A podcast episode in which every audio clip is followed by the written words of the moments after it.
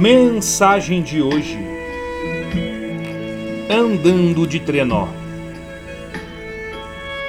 Um dia, no começo de dezembro, acordamos para descobrir uma neve perfeita, recém-caída.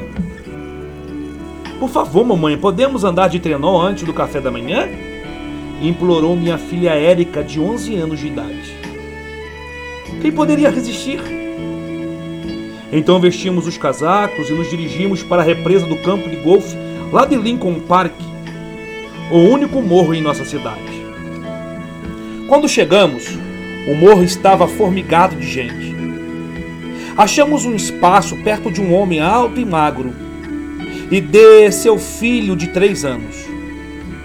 O garoto já estava deitado de barriga para baixo, esperando para ser empurrado.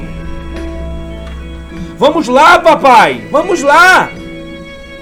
Por favor, eu disse, parece que seu filho já está pronto para ir. Dito isto, ele deu um forte empurrão e lá se foi o menino. Mas não foi apenas o garoto que voou. O pai saiu correndo atrás dele em alta velocidade. Ele deve estar com medo que o filho se choque contra alguém. Eu disse para Érica: é melhor nós também tomarmos cuidado. Assim, lançamos nosso próprio trenó e descemos o morro zunido, em grande velocidade, e a neve solta voando em nossos rostos. Tivemos que nos arremessar para não batermos em uma grande pedra perto do rio e acabamos deitados de costas rindo. Ótima corrida, eu disse. Mas temos que andar muito para voltar, observou Érica. Com certeza era uma longa caminhada Enquanto lutávamos para chegar ao topo, percebi que um homem magro estava empurrando seu filho, que ainda se encontrava no trenó, de volta ao topo. Isso que é serviço, disse Érica. Será que você faria o mesmo por mim? Mas eu já estava sem ar. Nem pensar, garota, continue andando. Quando finalmente chegamos ao topo, o garotinho estava pronto para brincar novamente.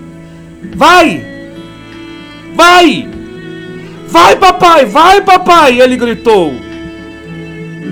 Mais uma vez o pai reuniu todas as suas energias para dar um grande empurrão no seu trenó e correu atrás dele, morro abaixo, e então puxou o trenó e o menino de volta para cima.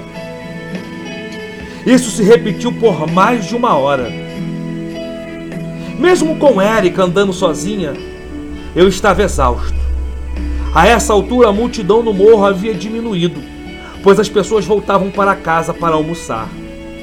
Finalmente, restavam apenas o homem e seu filho, Érica e eu, e um punhado de outras pessoas.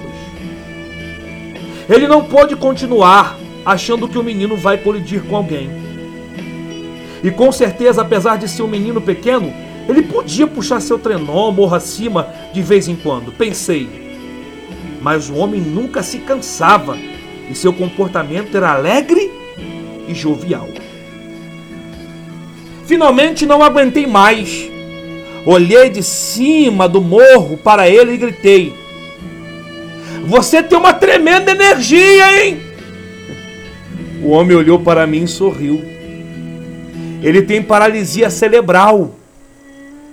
Ele disse de forma natural: Ele não pode andar. Fiquei atônita. Então percebi que não havia visto o menino descer do trenó durante todo o tempo que estivemos no morro. Tudo parecia tão alegre, tão normal, que não me ocorrera que o menino poderia ser deficiente. Ainda que eu não soubesse o nome do homem, contei a história em minha coluna no jornal na semana seguinte. Ele ou alguém que o conhecia deve ter reconhecido a história, pois pouco tempo depois recebi esta carta. Cara senhora Silverman, a energia que gastei no morro naquele dia não é nada comparada ao que meu filho faz todos os dias. Para mim, ele é um verdadeiro herói e algum dia espero ser a metade do homem que ele já se tornou. Robin Silverman. Um forte abraço. Desse vosso amigo, Pastor Wallace Martins.